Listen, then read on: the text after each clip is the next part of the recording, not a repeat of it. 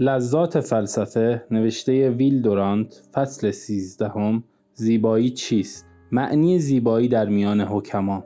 آناتول فرانس می‌گوید به عقیده من ما هرگز به درستی نخواهیم دانست که چرا یک شیء زیباست. حکم این هنرمند و دانشمند بزرگ اندرزگونه است برای روگردان ساختن ما از مسئله که در اینجا طرح کرده ایم ولی اگر باز هم در اینجا این مسئله را دنبال می کنیم با در نظر گرفتن این نکته است که در فلسفه مطلق زیاد و یقین کم است. جای شگفتی است که این مسئله برای خود در فلسفه و روانشناسی جای وسیعی باز نکرده است.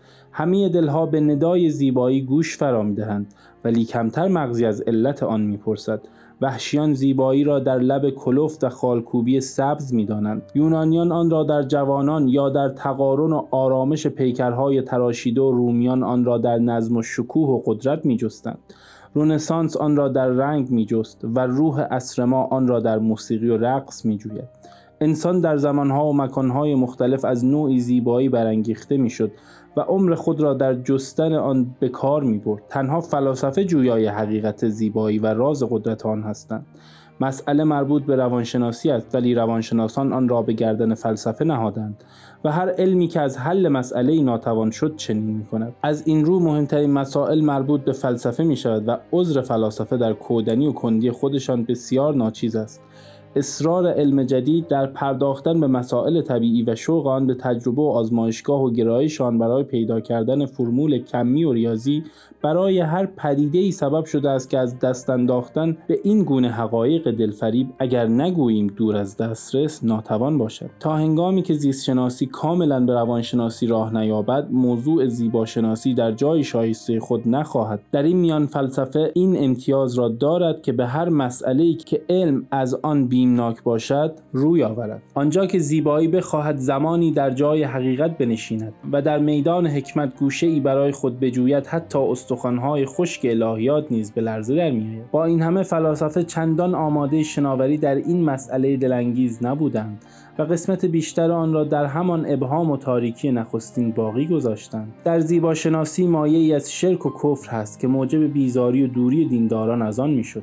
و چیزی غیر اقلانی در آن وجود دارد که نظر روشن روانان شکاک را جلب نمی کرد. بامگارتن نخستین صاحب نظری بود که ماهیت زیبایی را موضوع بحث جداگانه ای دانست و نام ترساور استتیک را بر آن نهاد. او از آوردن چنین موضوع دور از ادبی در مباحث عالی فلسفه عذر خواست. او به یقین می ترسید که به رغم این نام دافع و مانعی که بر آن نهاده است، ذهن خوانندگان متوجه مجسمه ها و زنان زیبا خواهد شد و از امکان چنین وضعی غرق خجلت و شرمساری می گردید. حتی در یونان قدیم که زیبایی بیشتر از هر جا گرامی بود و در آن بیشتر از هر جا زیبایی آفریده شد فیلسوفان نتوانستند در راز دلانگیزی آن رخنه کنند بحث در زیبایی را فیساغورس باز کرد و موسیقی را به روابط ریاضی برگرداند و نقمات لطیف را از افلاک دانست یونانیان پیش از سقراط که مانند علمای پیش از داروین مفتون فیزیک و ریاضیات بودند برای تعریف زیبایی از اصطلاحات کمی مدد می جستند.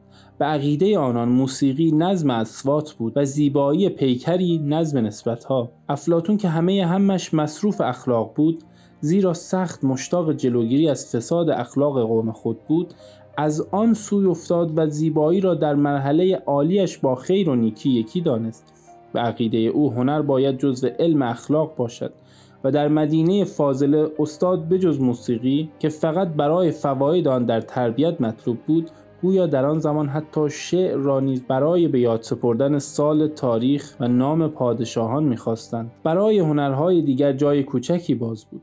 پاسخ ارسطو به مسئله زیبایی پاسخ نمونه یونانی است. زیبایی عبارت است از هماهنگی و تناسب و نظم عالی اجزا در کل به هم پیوسته. خوشبختانه این مفهوم با آنچه ما در این کتاب از همکاری جز با کل گفته ایم مطابق است و نمی توانیم در برابر فریبندگی فرمولبندی و قاعده سازی مقاومت کنیم. اما چرا نفس انسانی از هماهنگی و تناسب و پیوستگی لذت می‌برد؟ این سوال فکر ما را بیشتر از فرمول قاعده به خود مشغول می سازد. وینکلمان و لستینگ به پاسخ یونانیان چیز کمی افزودند و به آسانی از یونانیان پیروی کردند. زیبایی باز همان مسئله اندام و شکل و مرمر تراشیده و نگاریده و معابد افراشته بر فراز تپه هاست. صفاتی که تقریبا خاص پارتنون و زینتکاری های آن است اما اینکه مجسمه تقلیدی است از گرمی و دلربایی موجود زنده و به همین جهت باید سر و رمز زیبایی را در اصل جست نه در فرع. و سواد چندان پسند این مغزهای جامد اهل مدرسه و کلاسیکتر از خود یونانیان نبود. از کانت و شوپنهاور نقمه نوینی به گوش می‌خورد. زیبایی صفتی است که موجب می شود دارنده آن قطع نظر از فواید و منافعش خوشایند گردد و در انسان سیر و شهودی غیر ارادی و حالتی خوش دور از نفع و سود برانگیزد. شوپنهاور می‌خواهد ارزش زیبایی و نبوغ هنری را در این مفهوم عینی آفاقی جای دهد. در اینجا لحظه ای عقل از عشق جدا شده است و شوپنهاور خواسته است آن صور جاودانی و مسل افلاتونی را که تشکیل دهنده ظواهر خارجی اراده عام کلی است تحقق بخشد. اما هگل دوباره ما را به سوی یونانیان میکشاند.